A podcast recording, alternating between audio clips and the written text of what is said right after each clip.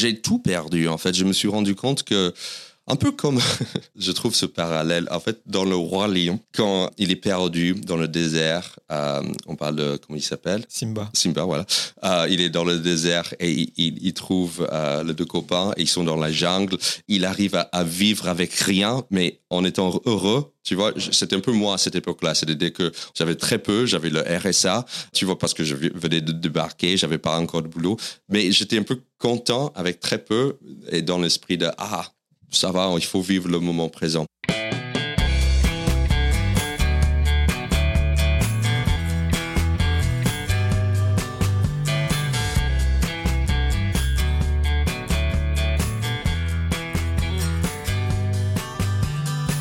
Bonjour à tous, vous écoutez Cadavre Exquis, le podcast qui décompose un parcours inspirant. Pour ce nouvel épisode, je reçois un humoriste américain. Vivant à Paris depuis 15 ans, il a su séduire les Français avec son premier spectacle où il racontait ses aventures d'expatrié.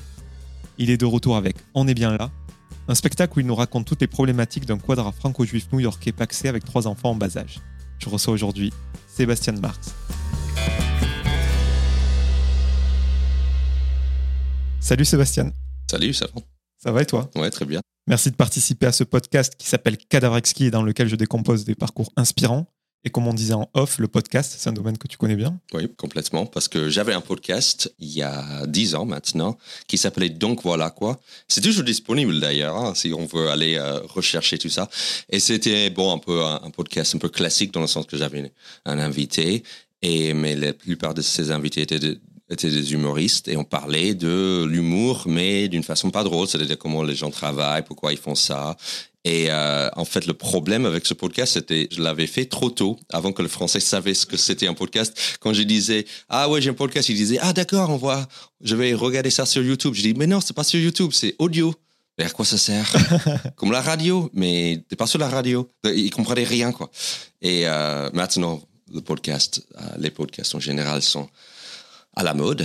Et donc, voilà, j'ai arrêté de faire ça au moment où ça commençait à être quelque chose que, qui était à la mode, quoi. Et si je suis bien renseigné, tu voulais relancer ce podcast Oui. Et voir ce qu'étaient devenus tes invités euh... En fait, j'ai même enregistré trois épisodes et en fait, j'étais trop pris par l'écriture de mon spectacle et euh, après, un an est, est, passé. Et donc, du coup, finalement, j'ai pas sorti ce deuxième podcast qui était euh, effectivement l'idée, c'est de réinviter ces gens, genre 7, 8 ans euh, plus tard, de faire réécouter ce qu'ils ont dit il y a 8 ans et voir s'ils sont d'accord avec eux-mêmes.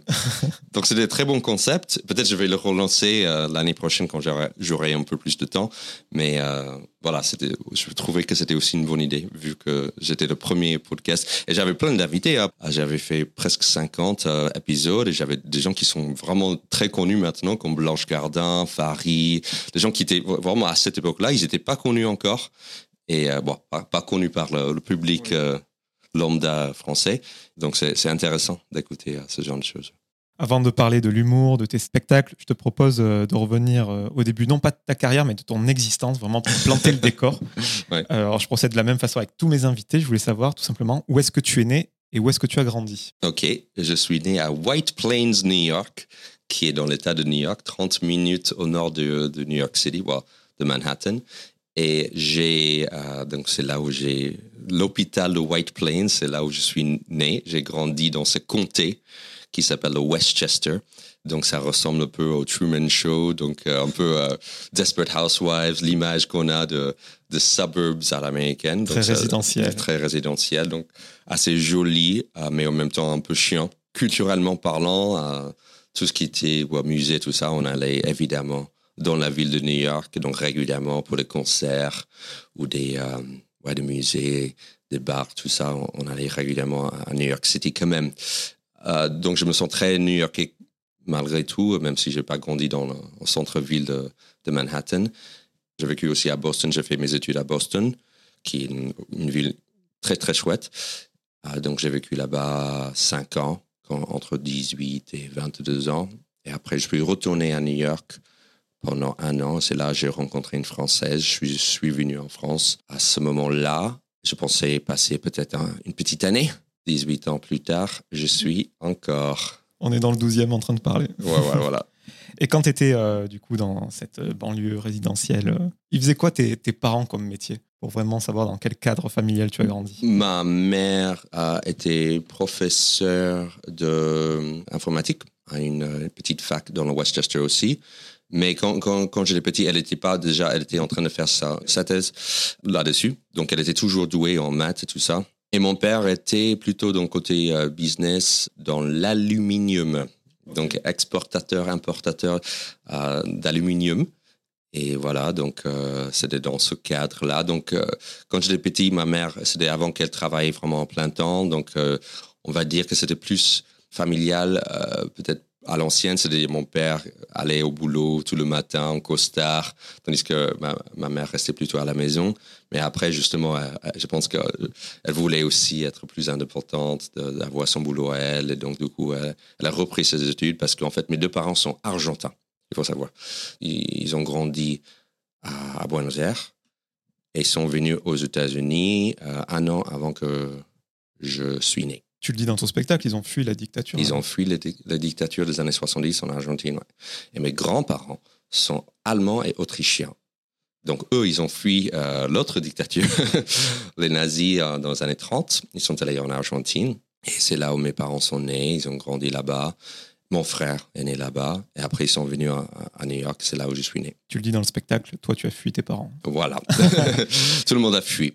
Et moi, j'ai fui mes parents comme un- Justement, c'est le rêve, euh, fa- l'histoire familiale très juive, c'est-à-dire qu'on s- on, on fuit soit la dictature, soit euh, nos parents. Je voulais savoir si, euh, dans la sphère familiale, donc quand tu étais enfant, on parlait de l'art en off tout à l'heure, si voilà, l'art, la, la culture, et peu importe sa forme, était présente chez toi. Est-ce qu'il y avait la télévision allumée? Est-ce que vous écoutiez beaucoup de musique, euh, des sorties euh, culturelles? Oui, oui, tout en fait. Mon père, notamment, était celui qui nous a ouvert les yeux vers l'art en général. C'est-à-dire que quand, je disais qu'on allait à, New York City pour euh, les choses culturelles, c'est-à-dire on allait euh, régulièrement à des concerts, plutôt de concerts classiques, parce que mon père était fan de la musique classique. Donc on allait à Lincoln Center régulièrement pour voir des concerts faits plutôt pour des enfants, mais euh, les bases de la musique euh, classique. Aussi de l'art, on allait euh, au Met, le musée qui s'appelle The Met, et après le, MoMA. Et donc oui, j'ai j'ai l'impression que dès, que j'étais petit, vraiment, il y avait de l'art partout. Côté télé, côté film, je regardais énormément de, des films, et la télé énormément aussi. Bizarrement, je me rends compte aujourd'hui que j'étais assez euh, exposé au stand-up aussi. euh. L'humour aux États-Unis, à cette époque-là, c'est soit sitcom, qui, ouais, qui sont toujours très, très à la mode, euh, mais encore plus dans les années 80-90. Donc j'ai grandi en regardant euh, Seinfeld et, d'autres sitcoms de ce genre. Et même aussi de stand-up, je me souviens que je regardais assez tôt de George Carlin, qui est un peu un icône du stand-up américain. C'est- un des humoristes qui a vraiment brisé beaucoup de, des règles et qui osait parler de, beaucoup de choses. Aussi, euh, Bill Cosby à l'époque, euh, c'était à l'époque il y avait le Cosby Show quand Bill Cosby n'était pas euh, connu comme un violeur, il était vraiment très très aimé. Et son stand-up des années 80, c'était une référence de dingue. Je me souviens que, que je regardais ça beaucoup. Et en boucle même. Quand je suis venu te voir à ton spectacle au Petit Palais des Glaces, ta musique d'ouverture, c'était, euh, si je me souviens bien, The Modern Age Oui. de The Strokes. The Strokes, ouais. Je voulais savoir si, euh, enfin moi c'est vraiment un de mes groupes préférés, Ah oui, ok. si tu avais vécu la Strokes Mania au début des années 2000. euh, Oui, j'étais à Boston et à New York à ce, ce moment-là. Et ouais, c'était vraiment le nouveau groupe. En, en plus, ils sont new-yorkais, je pense. Donc, oui, je me souviens quand ils commencent cet album-là. c'était mes, mes amis de la fac qui m'ont fait écouter dans un premier temps. Et moi, je suis toujours méfiant quand il y a des nouveaux jeunes qui débarquent. Tu vois, j'ai dit, ouais, c'est quoi ce truc? Mais je me suis rendu compte que malgré moi, j'ai commencé à écouter euh, cet album-là. Honnêtement, j'ai pas trop euh, suivi par la suite, mais c'est aussi parce que ma vie était m'a emmené ailleurs, notamment en France. Mais cet album-là, le premier album qu'il a fait euh, exploser ce, ce groupe-là, euh, j'ai écouté pas mal, ouais. Et c'était vraiment un album. Je pense qu'il est sorti en 2000-2001 par là. C'était la dernière année de, de fac pour moi, et donc oui, c'était un album qu'on écoutait. euh, petite Madeleine de Proust, on va dire. T'as dit que tu avais découvert le stand-up, euh, la télévision assez tôt. Oui. Et même toi, tu es monté sur scène assez tôt, à 17 ans, tu même pas majeur. Oui. T'es un peu le cavadam, ça oui. Donc en fait, à l'époque, euh, j'avais envie de tester le stand-up. Et à Manhattan, il y avait un petit cours, un petit cours de, de, stand-up. Et un cours de stand-up aux États-Unis, c'est pas la même chose qu'un cours de stand-up en France, surtout euh, à l'époque. C'est-à-dire qu'on travaille pas beaucoup le jeu, mais plutôt l'écriture. En fait, on a on arrivé là-bas. Évidemment, j'étais le, plus jeune de loin. Il y avait plutôt des des adultes euh, qui venaient de leur boulot, qui, qui voulaient juste euh, essayer de, stand-up. Et moi, c'était peut-être une fois par semaine. Et on travaillait vraiment un set, l'écriture d'un set de cinq minutes. Et à la fin de ce cours-là, je sais pas, peut-être il y avait euh, huit, huit cours, donc c'était pas un truc de dingue non plus. À la fin de, ce cours-là, on montait sur scène avec notre cinq minutes qu'on avait préparé. Et je me suis rendu compte, euh, en arrivant en France, à, tel point ce cours était basé sur l'écriture, pas sur le jeu.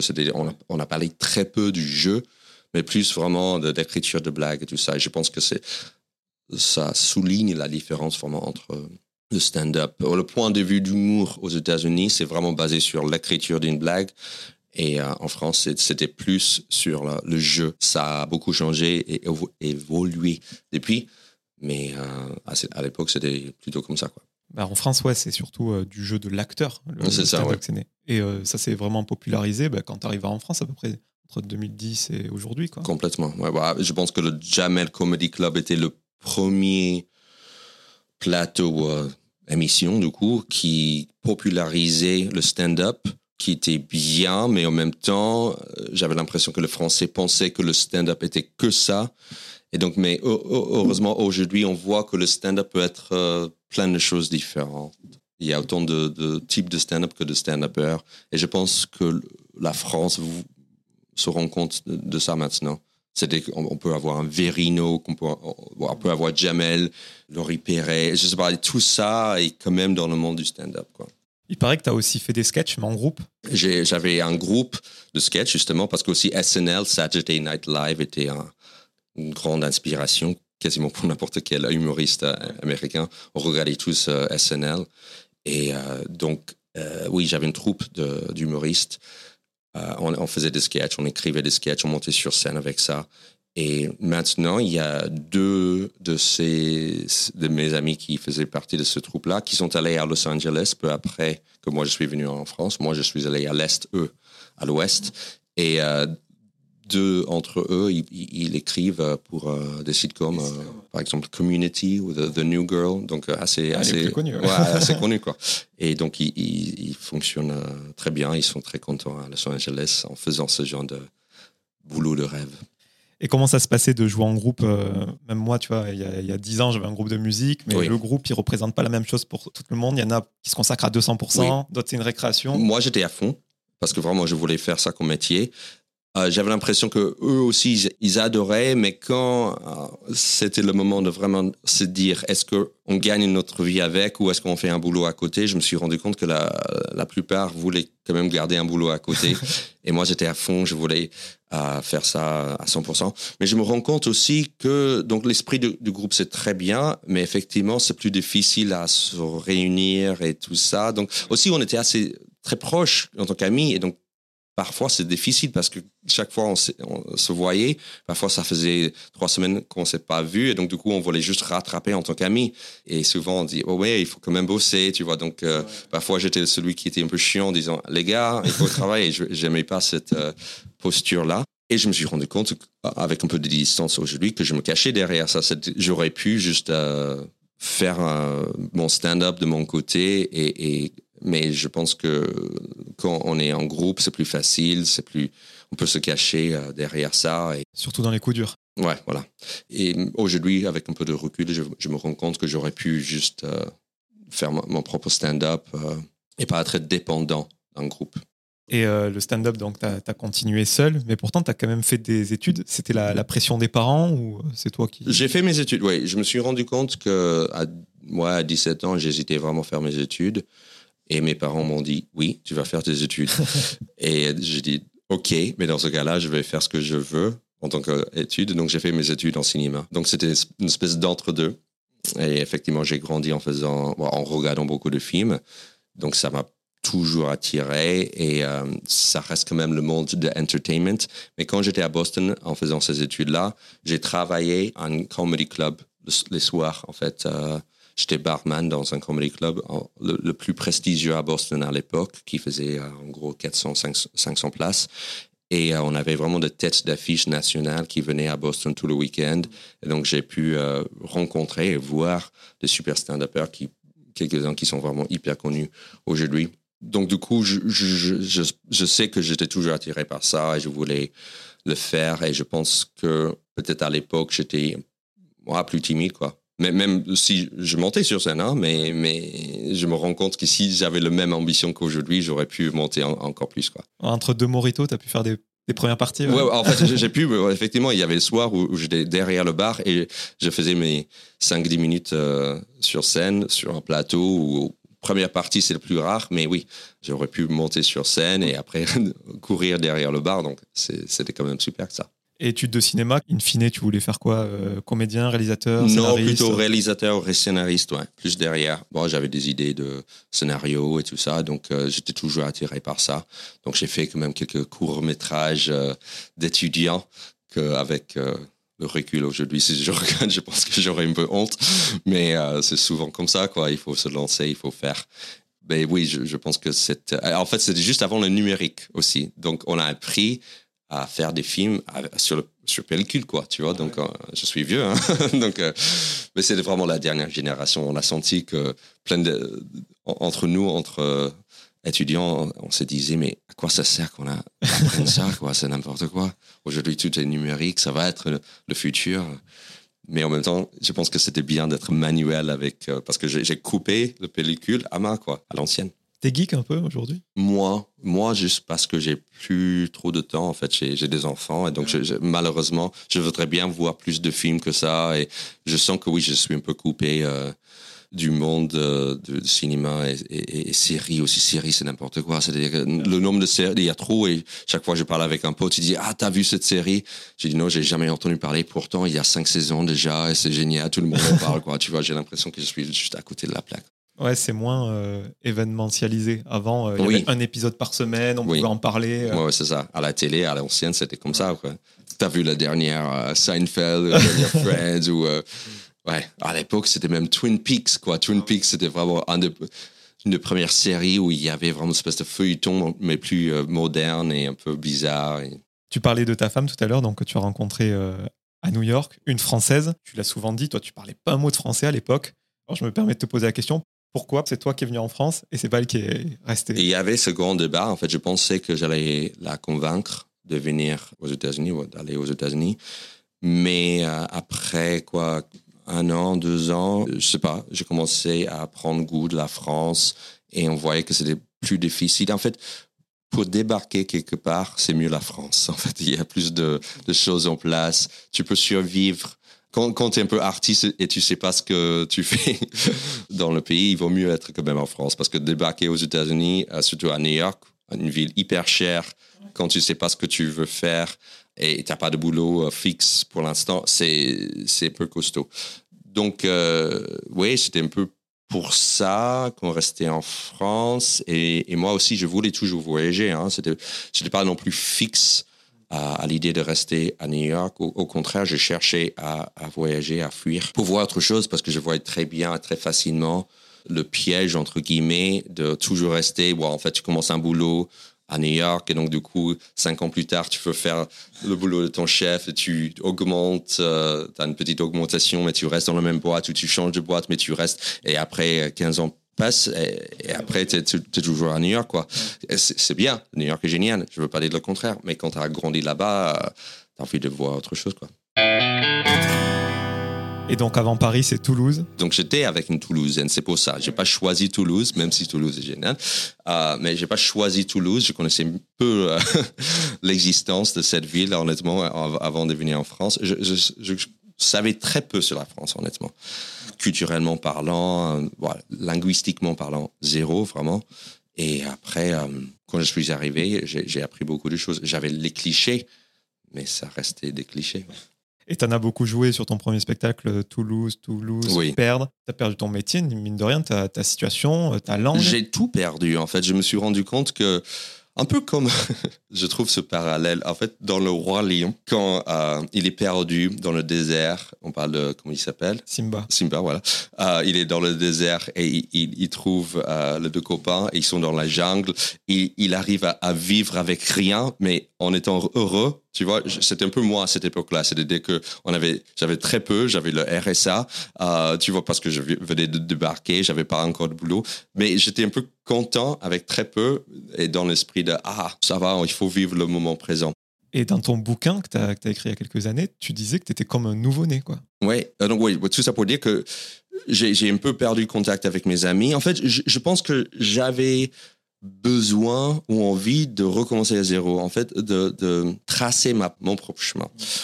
Euh, de, de dire, OK, je, je viens, j'ai grandi à New York, mais je, je peux commencer à zéro et, vraiment euh, ouais, me, renaître. quoi. Donc, euh, j'ai un peu coupé le pont avec des amis. Bon, je suis toujours ami avec eux et j'ai j'ai renoué le pont avec eux quelques années plus tard. Mais à cette époque-là, j'avais besoin un peu de, de couper.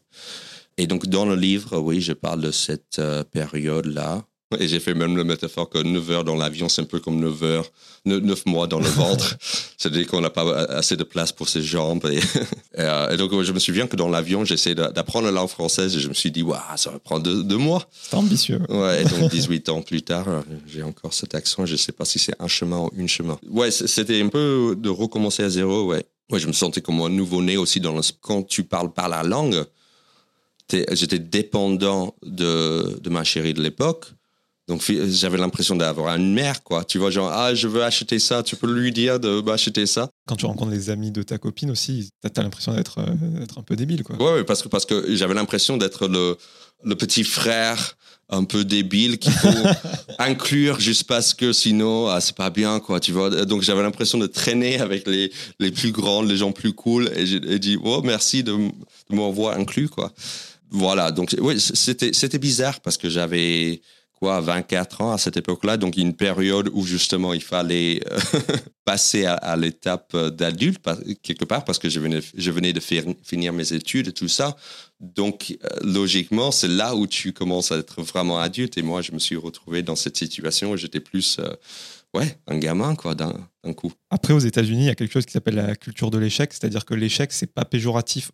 Oui. On peut se prendre des murs, Oui. se rater, et euh, c'est la meilleure façon d'apprendre. Tandis qu'en Oui. français, enfin, je m'inclus totalement là-dedans, quand on parle pas bien la langue, eh ben, on va pas oser, par exemple. Ouais, ouais. Donc, on va pas se tromper, donc on va Oui. pas s'améliorer. Oui. Donc, toi, même si tu avais l'air, comme tu dis, du petit frère débile, tu, tu parlais. Tu Ouais, je parlais, euh, je, je voulais apprendre. Ah, J'ai pris quelques cours, cours intensifs à l'époque, juste pour avoir la base. Et après, c'est en travaillant que j'ai commencé à apprendre la langue et, et ouvrir les, les oreilles parce que aussi, quand tu arrives, tu entends les phrases comme un gros mot, juste un, un mot très long, quoi, tu vois. Un bloc, ouais, voilà, un bloc. Ouais, on dirait un mot. que- et, et- et vraiment, il faut ouvrir les oreilles et aussi ouvrir ses- sa bouche. Et j'ai dû faire les deux. Et, euh, et donc, finalement, après, je sais pas, deux ans, j'ai commencé à sentir que je pouvais communiquer. Quoi. Je parlais de ton livre, Les trépidantes mésaventures d'un Américain en France. Oui. Et dedans, il y a un petit moment, euh, donc une question très personnelle. Tu parles d'un moment où tu as rendu fier ton papa. Parce que justement, à l'époque de Toulouse, comme beaucoup de parents euh, dont l'enfant se lance dans une carrière artistique, ne sait pas trop ce que tu fais, toi en plus à l'étranger, Oui. il a un peu douté de toi. Complètement. Ouais. C'était dur Ah. ce moment-là. Je ne sais pas s'il doutait de mes talents, mais il doutait de mon chemin. bon, c'est quelqu'un euh, qui met beaucoup d'importance sur le travail, sur gagner sa vie, je pense comme plein de parents. Et donc, je pense qu'il s'inquiétait. Voilà, mes deux parents, clairement, ils s'inquiétaient quand j'étais, j'avais cette période à, à Toulouse où euh, j'étais euh, au RSA au début, au tout début, mais après, quand je faisais quelques boulots à droite, à gauche, je disais, ouais, je voulais faire de la, de la scène au cinéma. Je commençais à travailler dans une petite boîte de production à Toulouse, mais ils n'avaient pas assez d'argent pour m'embaucher. Tu vois, ce genre de choses. Donc, euh, c'était un peu le, le- la lose à cette époque-là. Donc, oui, ils s'inquiétaient. Et maintenant que je suis parent, je comprends complètement. Donc, je pense que c'est pas qu'ils ils, ils- ils doutaient de, ma- mes capacités éventuelles, mais oui, je pense qu'ils s'inquiétaient pendant quelques bonnes années de dire putain, qu'est-ce qu'il fout, quoi. Et, c'est vraiment, quand j'étais à Paris, euh, j'avais, donc on s'est séparé avec euh, mon ex, la Toulousaine, et j'avais le choix, là, est-ce que je rentre aux États-Unis? Est-ce que, ou est-ce que je reste en France? J'ai vu assez rapidement que la France, surtout à cette époque-là, était très centralisée à Paris, surtout pour tout ce qui est entertainment, tout ce qui est cinéma, scène, théâtre. C'est un peu moins le cas aujourd'hui, surtout le stand-up. On peut, il y a quand même des milieux de stand-up dans plein de villes partout en France, mais à l'époque, zéro, quoi. Déjà, à Paris, c'était à peine connu. Surtout que c'est un métier où il faut beaucoup pratiquer. oui, euh, il faut vraiment monter sur scène, faire plein de plateaux et tester, tester. Donc oui, c'était presque impossible de faire ça à Toulouse, quoi. Et voilà, donc j'ai décidé de monter à Paris. Je me suis dit, ouais, c'est dommage maintenant de rentrer aux États-Unis quelque part sur un échec un échec de, mariage, un échec de. finalement, j'ai pas fait grand chose. Et je me suis dit, OK, je tente le coup, je, me donne un an à Paris. Et un an est devenu, euh, 12, 13 maintenant. Et la vie à Paris Tu as retrouvé un peu l'ambiance new-yorkaise Oui, en fait, pas forcément la même ambiance, mais le côté international, grande ville. Grand avantage, c'est de, pouvoir parler anglais. Je pouvais parler anglais. Euh, j'ai commencé un plateau anglophone de stand-up, qui était le premier plateau anglophone. Euh, à Paris, mais notamment, j'ai commencé à jouer en français sur scène et j'ai vu qu'il y avait un petit potentiel là-dedans. C'est-à-dire que je me souviens que je, faisais plusieurs plateaux de scène ouverte et même si j'étais pas forcément le plus drôle, j'étais le plus intéressant. Je me souviens qu'il y a notamment un, plateau qui s'appelait le Chanchman, c'est une espèce de scène ouverte, et plein de gens passaient, et les gens mangeaient en même temps et buvaient, et donc il y avait toujours un peu de bruit autour mais quand moi je montais sur scène, silence dans la salle parce que les gens disent mais c'est vrai, il est vraiment américain ou il fait un personnage. Et donc moi j'avais l'attention et je me suis rendu compte que c'était quand même un avantage malgré tout. Après, les blagues sont venues petit à petit. Mon, mon aisance sur scène en français, euh, ça a pris longtemps avant de se sentir à l'aise c'est toujours une différence entre français et en anglais, euh, toujours. au début, vraiment, j'étais peureux en, français, quoi. Je, mémorisais mes blagues euh, phonétiquement, euh, donc, j'avais. C'était comme si j'étais un train, il fallait les rails. Sinon, s'il y avait le moindre bruit ou moindre de choses qui, qui se passaient dans la salle, je paniquais, j'ai perdu ma trame. Et aujourd'hui, c'est plus le cas. Mais au début, c'était comme ça, quoi. Et quand tu écrivais euh, tes blagues en français, du coup, à l'époque, tu les pensais d'abord en anglais et tu les traduisais ensuite, ce qu'il ne faut pas faire quand on apprend une langue étrangère. Mais... Oui, c'est un peu ça. Ouais, parce que j'avais l'idée naturellement qui venait en anglais. Et après, ouais, j'ai essayé de trouver la meilleure formulation en français. Mais assez rapidement, j'ai l'impression que je commençais à, écrire directement en français ou j'essayais de faire cet exercice-là. Et surtout, si tu regardes mon, spectacle, mon dernier spectacle à New York et à Paris, il y a plusieurs sketchs où je parle tellement de la langue française et sur la langue française que c'était obligé. Je ne pouvais pas écrire des blagues sur je m'en bats les, couilles en, en, anglais. Ça n'a pas de sens, quoi, parce que je parle de la langue française ou je parle de ma galère avec la langue française. Donc, euh, forcément, il fallait que je l'écrive euh, directement en français. Toi, la, complexité, c'était vraiment l'écriture, mais après, euh, le sujet, la forme en soi, c'était une évidence. Oui, l'évidence de personnage, oui, malgré moi. En fait, c'est à la fois un avantage, à la fois un inconvénient. C'est oui, effectivement, je monte sur scène, je suis l'américain. J'avais pas le choix forcément avec mon accent. Et, et, en fait, c'était un grand avantage, comme je, je t'ai dit tout à l'heure, parce que les gens m'écoutaient, j'avais ce truc original, j'avais un regard original, mais en même temps, inconvénient parce que j'ai dû bosser trois fois plus. Côté écriture pour trouver la bonne formulation et surtout mémoriser et, et, la voix en bouche, être à l'aise sur scène en français c'était beaucoup plus de boulot si, si c'était en anglais. J'ai revu ton premier spectacle justement. Oui. Et c'est euh, Mi Stand-Up, Mi Sketch. Est-ce que c'est parce que tout à l'heure on en a parlé, tu avais fait les deux euh, aux États-Unis? Oui. Ou c'est justement pour t'adapter aussi au public français qui. Euh, voilà, tu parles d'un Yorkais. C'est ça, ouais. Le premier ah ouais, pourquoi tu penses que c'est sketch? Je trouve ça assez stand-up. Dans quel sens? Parce Quand tu parlais Je m'en bats les couilles, par exemple, l'expression de tous ces passages-là, je trouvais que c'était un peu hybride comme, comme ah spectacle. Ah, peut-être. Euh, de, de, façon, quand je suis arrivé en France et j'ai pensé faire En fait, mon tout premier one-man show que j'avais pas filmé, que c'était vraiment le tout premier, c'était un mélange carrément de sketch et stand-up. Clairement, c'est-à-dire qu'il y avait des sketchs où je, il y avait le quatrième mur, où je parlais pas au public, où je- j'étais dans un personnage. Et après, on faisait le, le noir sur scène et je revenais et je faisais quelques blagues de stand-up. Et je voyais que le blague de stand-up direct marchait beaucoup mieux et j'étais plus à l'aise dans ce- cet exercice-là. En fait, ce qui est drôle, c'est que j'avais quelques amis euh, américains qui étaient en visite en France. Ils m'ont vu jouer mon stand-up du coup en anglais parce qu'ils sont américains. C'était à l'époque que je jouais en anglais.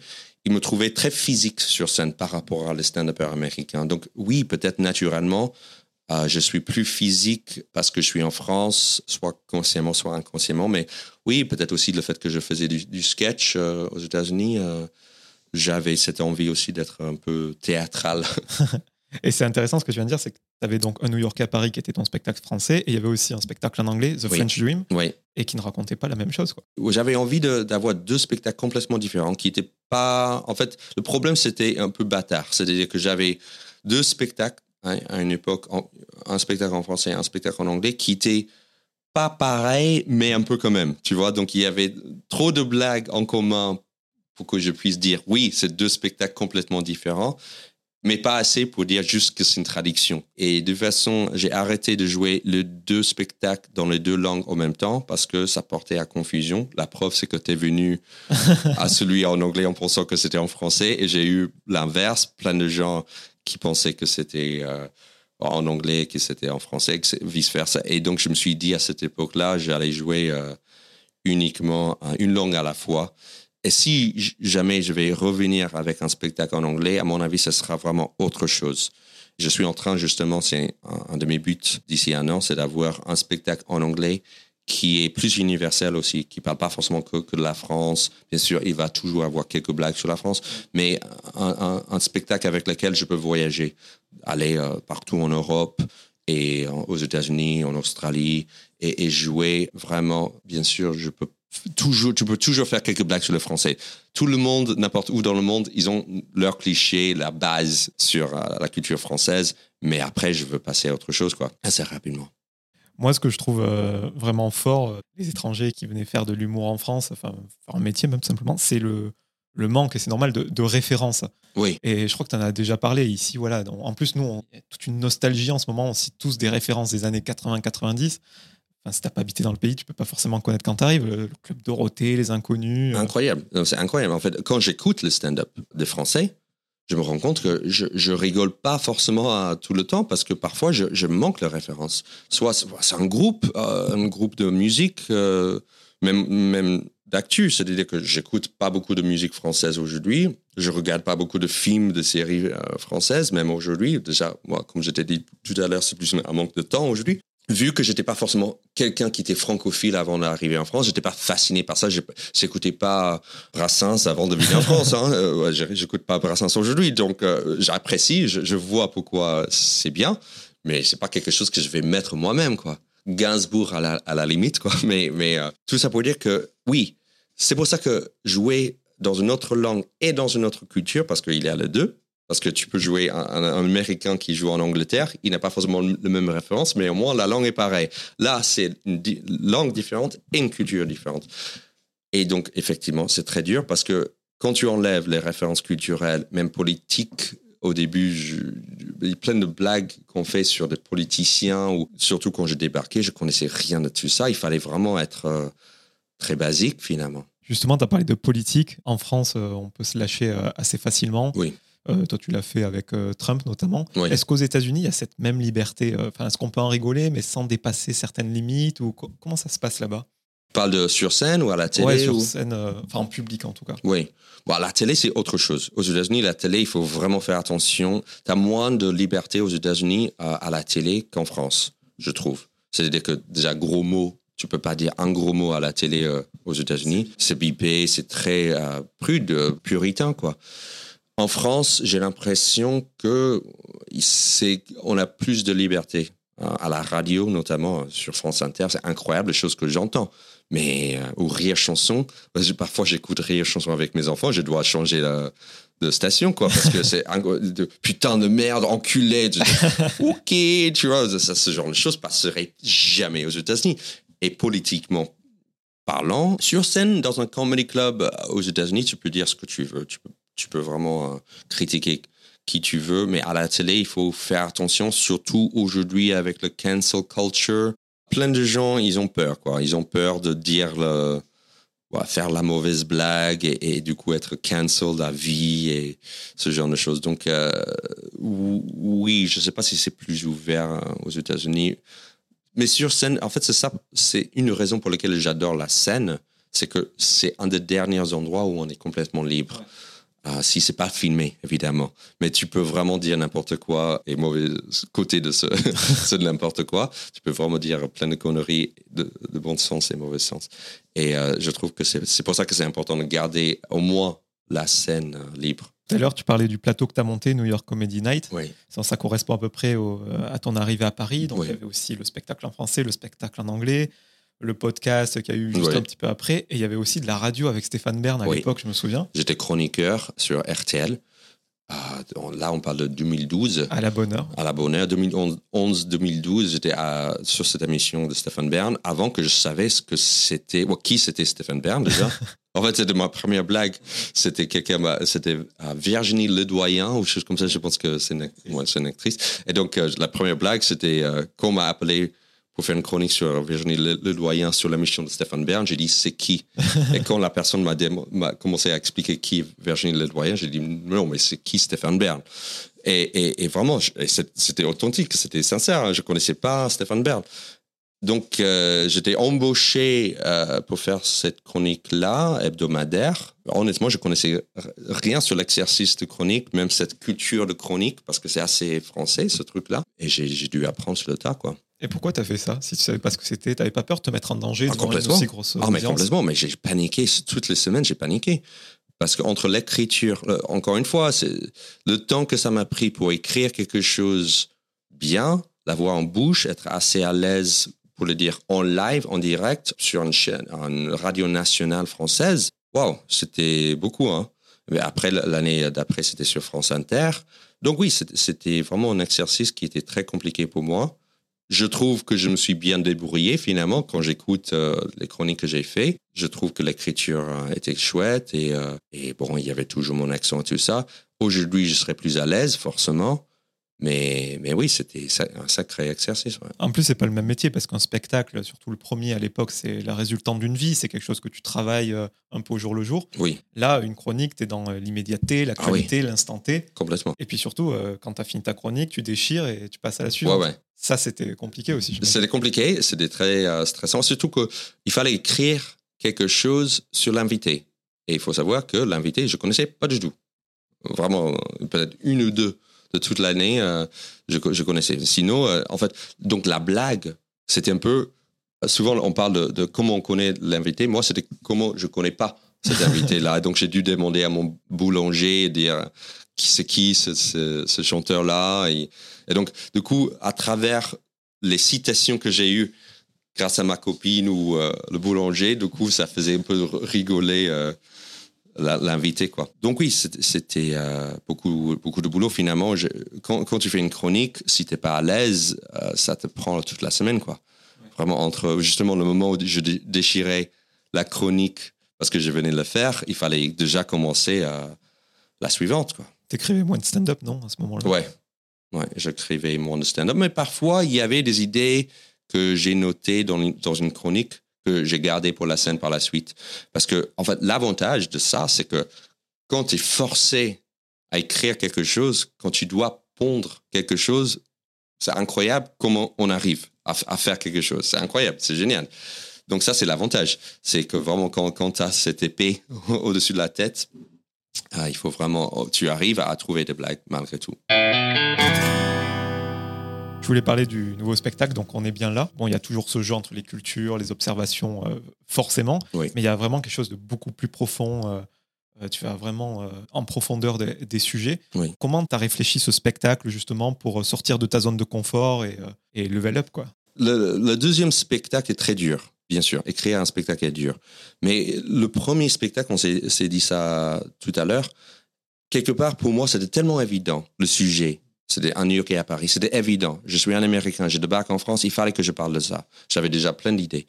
Mais là, le deuxième spectacle, je voulais, comme je, disais tout à l'heure, que c'est un avantage et un inconvénient. L'inconvénient, c'est que le gens me met euh, ils me mettent dans ce, ce case-là. Ils disent, c'est l'américain, il parle la France, et c'est tout. Pour briser ça, c'est compliqué, surtout avec mon accent, surtout avec ma diction euh, hésitante. C'est compliqué de sortir de, de ce cadre-là. Donc, je voulais pas et je pouvais pas ignorer le fait d'être un, Américain, mais je voulais, passer à autre chose.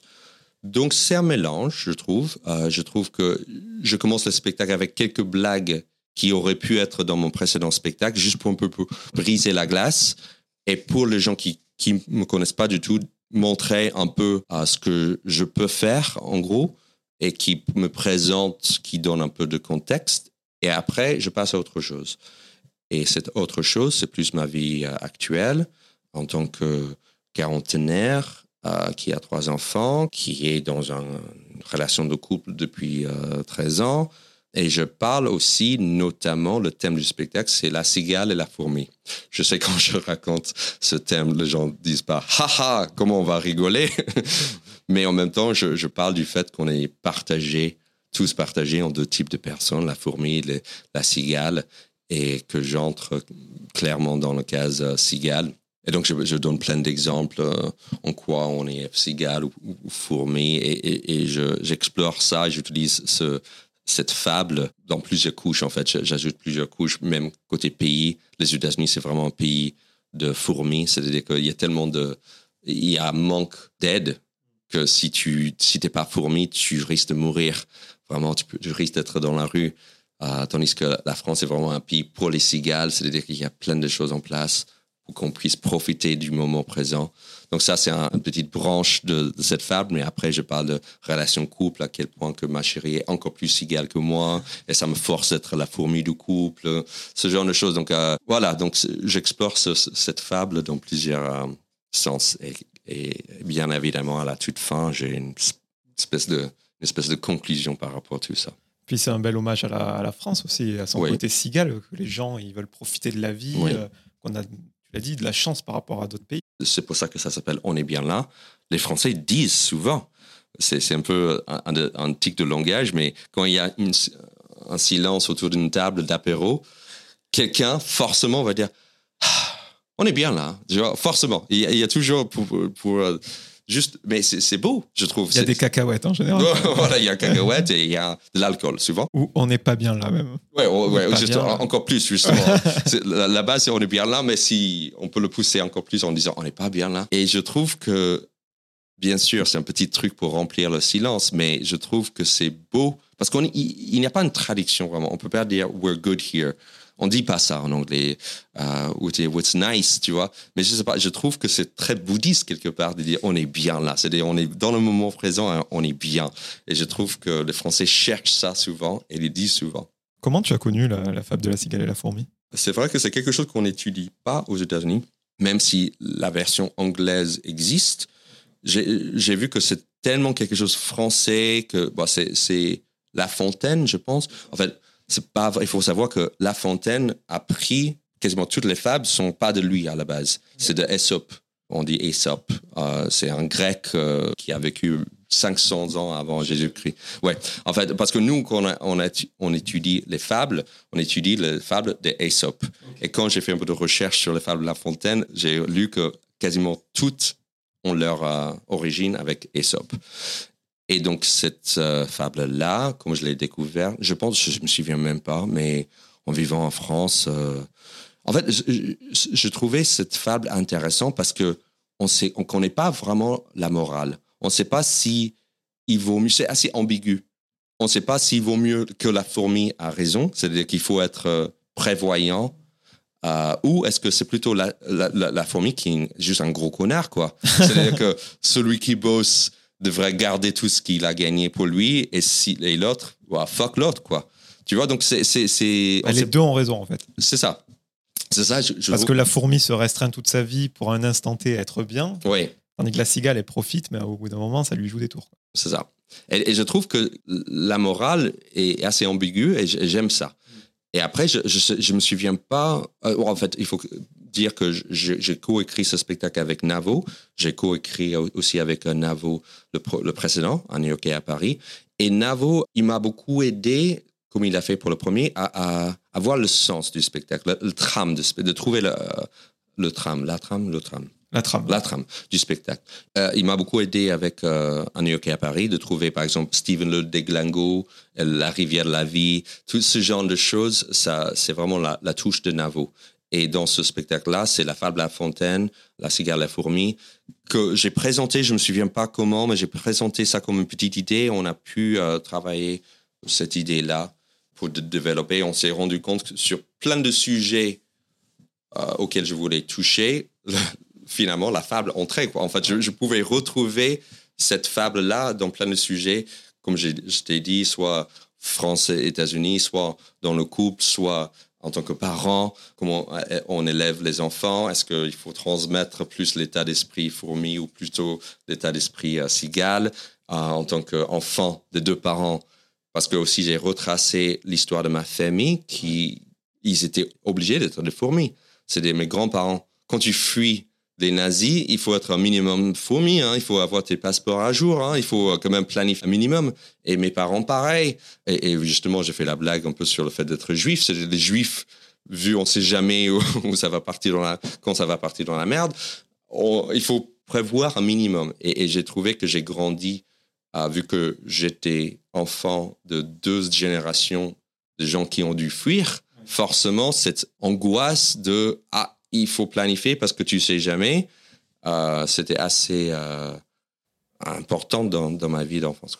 En tout cas, la métaphore, elle est super et tu as super bien choisi la fable parce qu'il n'y a pas beaucoup de. Enfin, on connaît beaucoup de fables, mais pas forcément la morale. Il y a le lièvre et la tortue, peut-être. Oui. Euh, la fourmi, le corbeau et le renard. Donc, euh, déjà, bravo pour ça.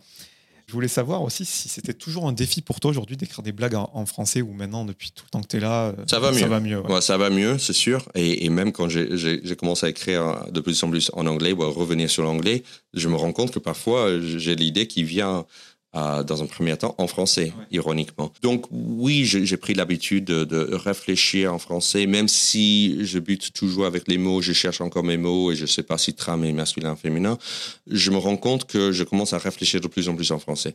Parce que malgré tout, je passe ma vie en français. À part avec mes enfants, mes enfants, je, je, leur, je leur parle uniquement en anglais, mais ils me répondent souvent en français. Donc ma vie est entourée euh, par la langue française, donc forcément, ça, ça entre, quoi. Et, et j'écoute aussi de plus en plus bah, mes copains qui, qui font de, de l'humour en français. Donc forcément, euh, oui, ça, ça, commence à entrer. Donc oui, j'écris parfois directement en anglais, en français, pardon. En français, on aime bien tous les euh, 3-4 ans euh, faire entrer des mots euh, dans la langue, comme ah, oui. les bains, les voilà. Ouais. Ça, c'est compliqué. De, plein de tics de langage. Ah non, en fait, le pire en ce moment, c'est, je sais ça parce que j'ai un fils, mais il est rentré de l'école en disant, on a dit quoi? Il est quoi coubé en fait, je pensais que c'était juste son entourage.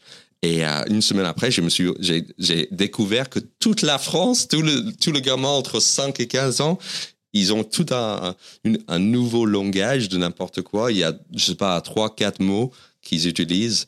Et à un tel point que ça a agacé tellement les profs que, que maintenant ils ont interdit, de, interdisent de, de dire ce, ce genre de, de mots parce que c'est agaçant. Quoi. Comment ça se passe ton spectacle quand tu vas, j'aime pas trop ce terme, mais en province, en région euh... En fait, ce que je fais euh, quand je joue dans une ville en dehors de, Paris, je fais un peu de recherche sur la ville et j'ai fait des blagues sur la ville en question. Et à la fin du spectacle, je sors une liste de mots et d'expressions parce que j'ai appris qu'en France, ce qui est intéressant avec la France, c'est, c'est pas c'est un grand pays, mais c'est pas très grand par rapport aux États-Unis ou par rapport à plein d'autres pays. Mais il y a plein de pays dans la France le Nord n'a rien à voir avec la Provence, la Bretagne n'a rien à voir avec l'Alsace. Ils ont tous leur propre patois, leur propre argot, leur propre cuisine. Et je me suis dit que ça pourrait être intéressant, un peu comme j'ai j'ai joué la carte, euh, je suis un Américain qui débarque euh, en France. Maintenant, je, je, joue plus la carte, soit un Américain parigo qui débarque dans cette région-là, goûtent leur spécialité. Et donc, j'ai fait des blagues sur, euh, sur tout ça. Et à la fin, je sors, je sors une liste de mots parce que j'ai vu, ouais, effectivement, il y a plein d'argots et plein de patois qui sont toujours employés dans une telle région. Et je demande au public de m'aider à, à, traduire ces mots en vrai français. Et donc, j'ai fait, euh, donc c'est une série qui s'appelle Seven City. Petite référence à New York. Et, euh, ouais, ouais effectivement. Et j'ai fait maintenant presque 20 villes, quoi en gros, les, plus grosses villes Donc, ouais, Lille, Lyon, Toulouse, Bordeaux. Et bon, là, j'avais un peu arrêté de le faire parce que j'ai fait un peu le tour, là. Tu vois, vraiment, j'ai fait pas mal. Mais c'était cool, c'était intéressant. Et ça m'a encore une fois lancé un défi d'écrire.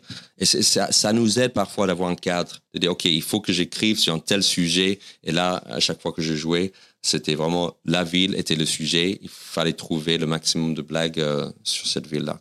Et, ce que je faisais, si j'avais le temps, j'arrivais un jour avant, je me baladais dans la ville pour vraiment aller voir ces, ces endroits de touristes ou, et manger le plat qu'il fallait manger parce que parfois j'ai trouvé la blague en mangeant un truc. Je suis curieux, j'aimerais savoir ce qu'on mange à Lille, ce qu'on mange en Alsace.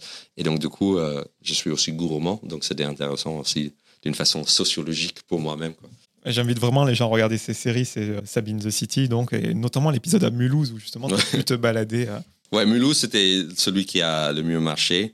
Alors, en fait, ce qui aide, c'est que quand je peux jouer plusieurs soirs dans la même ville, Là, ça m'arrive de moins en moins parce que en fait, je fais de plus grandes salles, ce qui est très bien. Mais en même temps, ça implique que j'arrive parfois l'après-midi, je joue le soir, je, je repars le lendemain. Tandis que l'année dernière, j'arrivais et je passais trois soirs dans la même ville, donc je pouvais faire le tri et ajouter quelques blagues euh, chaque soir. Et donc Mulhouse, c'était vraiment le samedi soir où je captais et vraiment j'avais tout, j'avais un super public j'avais accumulé plein de blagues depuis trois jours. Et il faut dire, l'alsacien, en tant que langage, est très riche, très drôle. Plein de plats aussi alsaciens qui sont drôles. Euh, donc voilà, c'était Mulhouse, c'était vraiment euh, un super moment. Tout à l'heure, je te l'ai dit en off, euh, moi j'ai vécu 7 ans à Toulouse, mais je suis originaire de Carcassonne, donc juste à ah, côté.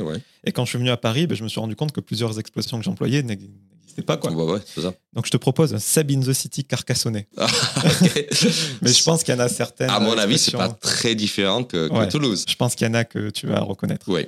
Bon, on commence facile, ça pègue ça pègue, ça colle. Donc soit il fait trop chaud, du coup ça pègue, c'est-à-dire ton t-shirt pègue contre ta peau, ou même la colle, ça pègue. Quoi. Une cagade. Cagade, c'est un, quelque chose qui un bordel un peu quoi, c'est quelque chose euh, pas agréable, on va dire. T'as renversé quelque chose, ah, mince, j'ai fait une cagade. Quoi. Ouais, une bêtise, un peu, ouais.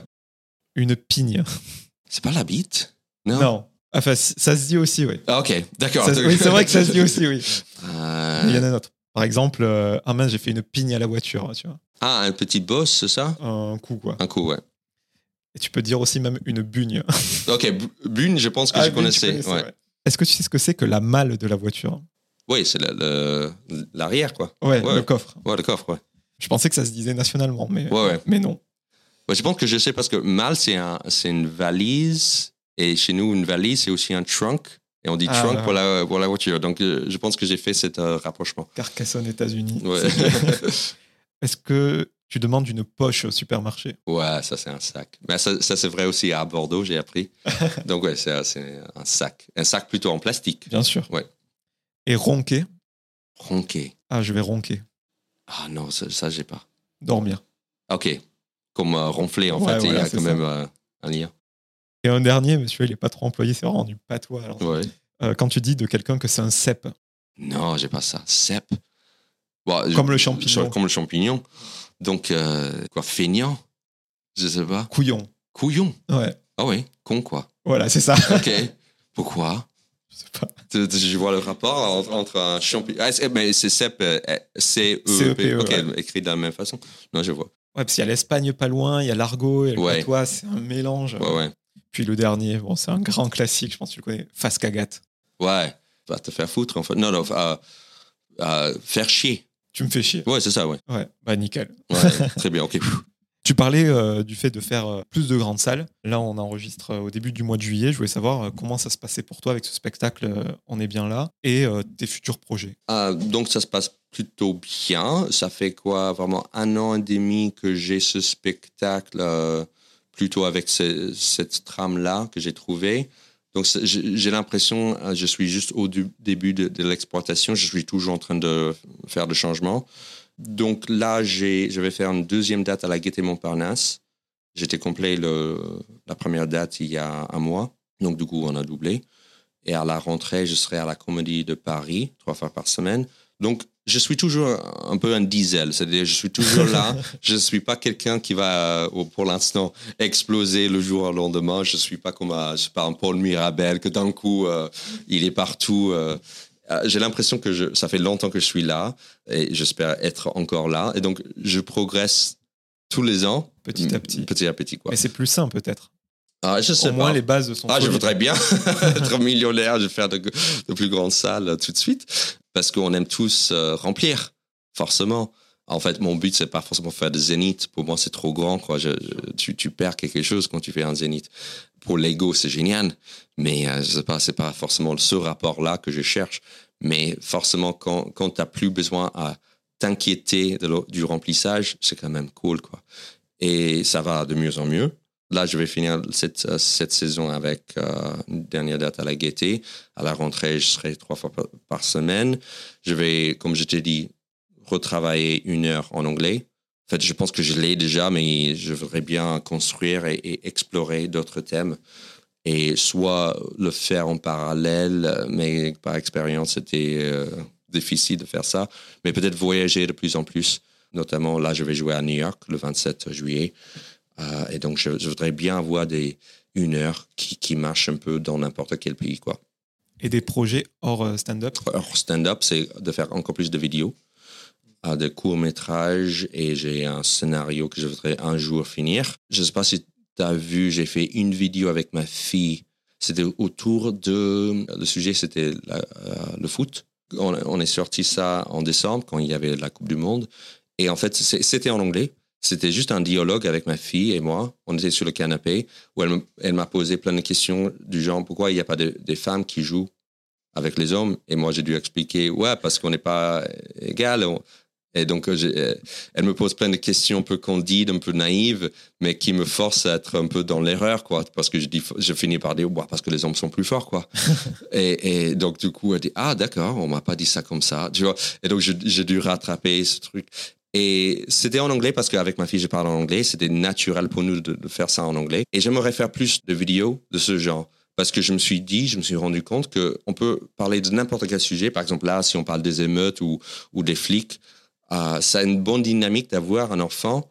Donc, elle, a 10 ans maintenant. Donc, elle peut jouer, elle peut vraiment poser des questions, pas trop naïves non plus, mais des questions d'un enfant de 10 ans qui a de vraies questions, quoi. Et, je pense que cette vidéo, j'ai, ça n'a pas cartonné, peut-être parce que c'était en anglais justement, mais je trouve qu'il y a quelque chose qui est intéressant là-dedans. Et ça peut être, ça peut parler de plein de sujets différents.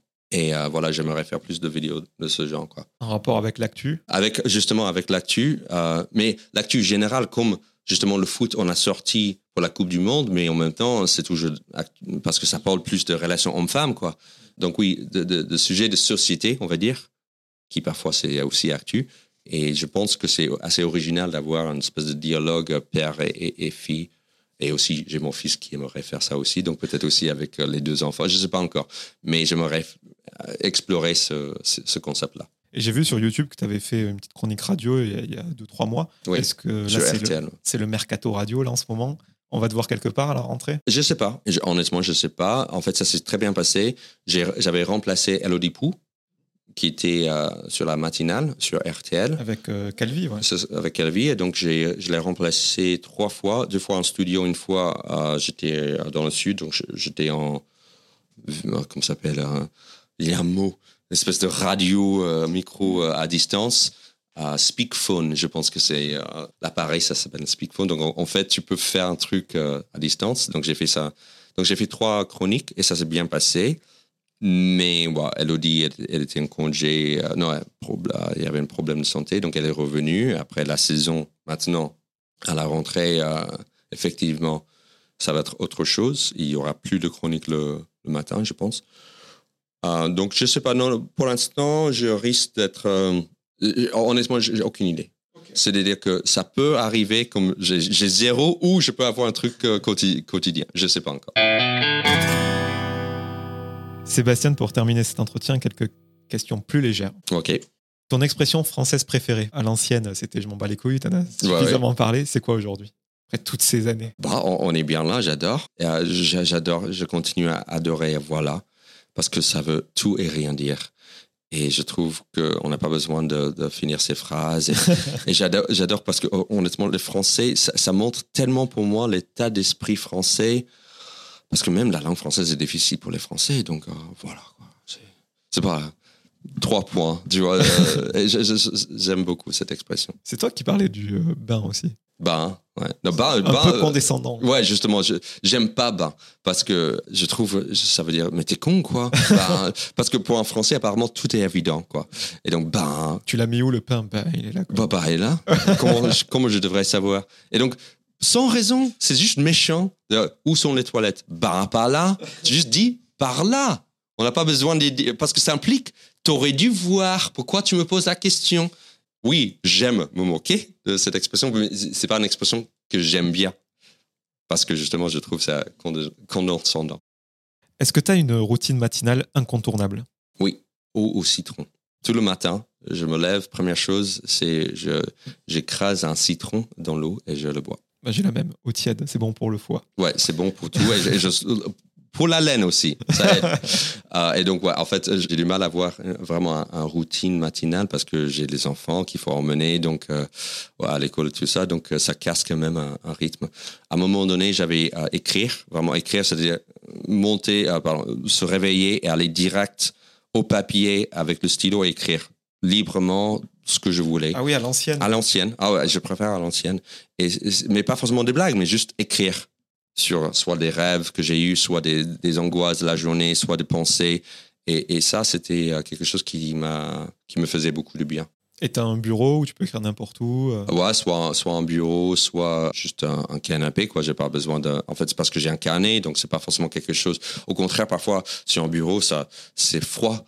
Un bureau, je trouve bien pour l'ordinateur, mais, mais écrire à la main, je préfère être plus euh, à l'aise, quoi. Il y a beaucoup d'auteurs qui me disaient qu'ils écrivaient dans une pièce, peu importe, dos à la fenêtre pour pas regarder ailleurs, etc. Ah, moi, je Vraiment pour être préfère. focus. Quoi. Moi, moi je- bah, en fait, ça dépend de ta vue. Je pense que si, si tu donnes sur rue, tu es plus peut-être euh, tenté à regarder les gens. Euh, moi, heureusement, j'ai une, une vue sur le ciel, tu, tu vois, donc euh, ça me calme. Au, au contraire, j'aime écrire après regarder le ciel et euh, donc j'ai- j'aime ça. Est-ce que tu aurais une recommandation culturelle pour moi, que ce soit un bouquin, euh, un groupe de musique, une série Quelque chose peux qui t'a marqué dernièrement? Oui, euh, je suis content de partager une série. J'ai regardé une série, c'est pas c'est à la fois drôle, euh, mais assez costaud aussi. En anglais, c'est Fleischman is in trouble. En français, c'est l'anatomie d'un divorce. Et c'est, je pense, en France, c'est sur Amazon Prime, il me semble. C'est pas blanc la pochette? C'est blanc, dessiné. C'est avec euh, Claire Danes et la femme et le mec a joué dans Social Network. Il y a plein de films. Jesse Eisenberg. Jesse, Jesse Eisenberg. Et l'écriture est super bien. Hyper bien. En fait, c'est basé sur un livre. Je ne savais pas, je ne connaissais pas. Et euh, en fait, c'était un de mes amis qui écrit pour les, euh, les séries à Los Angeles qui me l'a conseillé. Il a dit absolument, il faut que tu regardes ça. Et ça m'a énormément parlé parce que ça parle beaucoup de la crise de quarantaine et tout ça. Et donc, c'est un peu difficile à regarder pour un quarantenaire et surtout avec un enfant dans un couple. Ah, Je, veux- je veux quand même préciser que ça se passe très bien dans mon couple. je veux pas dire que je suis en, en train de, de se séparer, mais je- ça nous a parlé tous les, tous les deux, quoi. Parce qu'il y a plein, plein de- d'épisodes. À la fin de l'épisode, j'ai dit, ah putain, c'est, ça m'a touché que- quelque part. Sur, sur justement le, le- la carrière, le, le besoin d'argent, l'équilibre entre l'argent, le, le travail, entre le travail, les enfants, euh, tout. Ça, ça parle de, de l'amitié aussi, l'idée de liberté. Donc voilà, cette, cette série, je te con- conseille. à Eh ben, regardez là, 8 épisodes en plus, et c'est sur Disney+. Petite Ah, Disney+, correction. ouais. Disney+. Ouais. Et en musique, j'ai été un petit peu curieux. Je suis allé voir ton euh, profil Oui. Spotify. Oui, Et je trouvais ça intéressant parce qu'il y avait une playlist qui répertoriait tes musiques d'entrée sur ton premier spectacle. oui, beaucoup de jazz, beaucoup, Beaucoup de, de jazz, folk, ouais. beaucoup de playlists euh, focus ouais, ouais. et une petite playlist Disney quand même, pour dire. Bah ça, ça, c'est l'influence de, de mes enfants.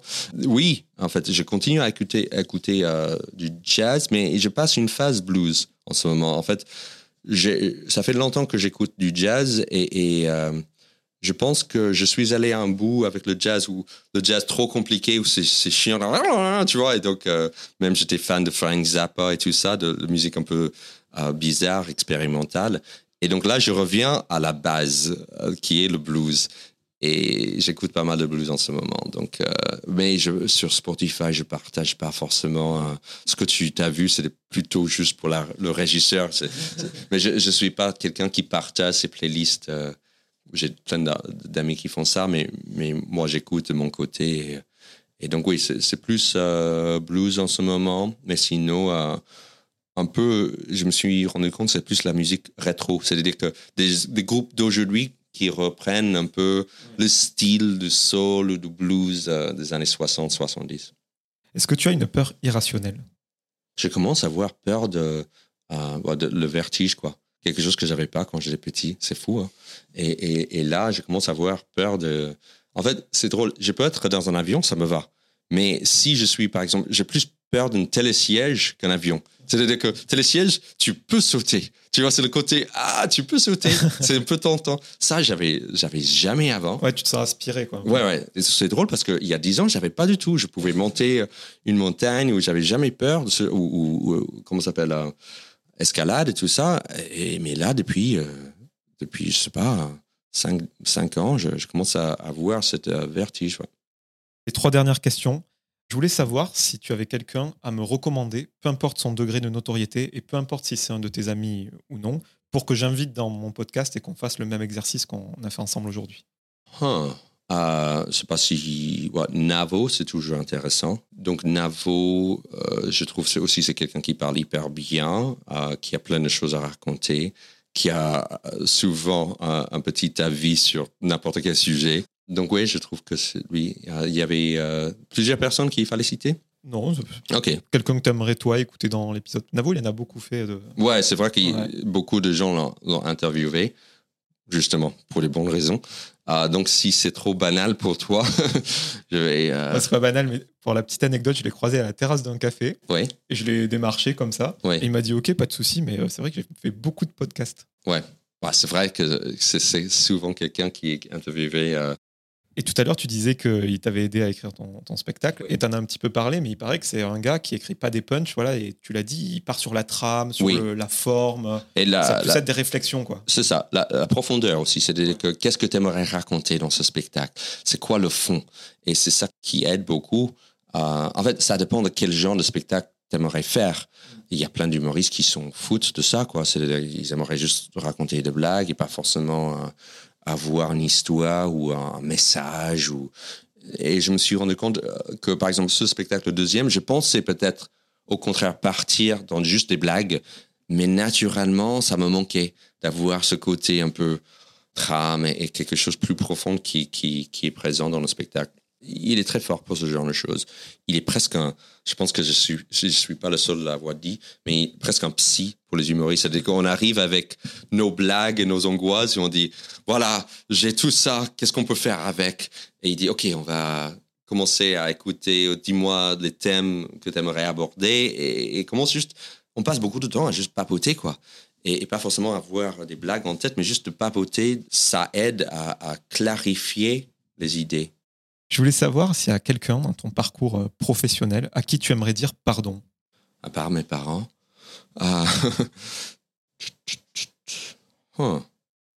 Je suis parfait, je ne vois pas pourquoi. tu n'as pas été un CEP avec quelqu'un? Ah, J'étais certainement. Euh, en fait, le problème avec le fait d'être un, un CEP, un, CEP ou une CEP? Euh, dans le contexte, un CEP. Un CEP parce que je suis un, homme. c'est que parfois, on n'est on pas conscient d'être euh, un, cep avec quelqu'un. Tu vois ce que je veux dire? C'était que j'aurais, c'est possible. Certainement, j'étais un connard avec quelqu'un et euh, peut-être j'étais pas confiant. Je pense que j'étais plutôt honnête dans ma carrière, mais forcément il y a quelqu'un. Mais je vais voir si je trouve quelqu'un euh, d'ici la fin de, ce podcast. c'est la dernière question. Justement, on a déroulé un ton parcours, bon, assez brièvement en 1h15. Et je voulais savoir euh, si à l'instant T, euh, au moment où on parle professionnellement, voilà, tu as, une sorte de quiétude, de plénitude. J'aime pas utiliser le mot fierté parce que c'est un peu fort, un peu vantard, mais est-ce que voilà, tu es, satisfait, euh, d'être là où tu en es aujourd'hui, ou tu aspires toujours à, à Les deux, les deux. Je pense que je, et je, je me rends compte que j'aurai toujours ça. Une partie fière et une partie ambitieuse qui, qui est jamais satisfaite. Je pense que les deux sont sains quelque part. C'est-à-dire, c'est bien de. de bah, je pense qu'on est obligé d'être ambitieux, sinon on n'avance pas. Et d'être un peu pas content, parce que du coup, c'est ça qui nous pousse à, à passer prochaine étape. Et je pense qu'il y a aussi un minimum de fierté parce que sinon on, on arrête. Et je pense que j'ai les deux aujourd'hui. Par exemple, c'était très dur de, décrire le deuxième spectacle pour les raisons que je t'ai dit tout à l'heure. C'est-à-dire, à la fois, je voulais pas nier le fait d'être un Américain, mais aussi passer à autre chose, malgré ce que le, pub- le public attend complètement, où je reparle de la France, je sens. Mais moi, je voulais faire autre chose. Et donc, c'était très dur. Donc, je suis fier d'avoir arrivé plus ou moins à faire autre chose. Mais en même temps, euh, le spectacle n'est pas à la hauteur où je voulais que ça soit. Mais euh, je me rends compte que jusqu'à ce que je le capte, je, je le filme, je serai sûr- certainement pas très content et je serai toujours en train de changer des choses. Merci beaucoup, Sébastien. Merci.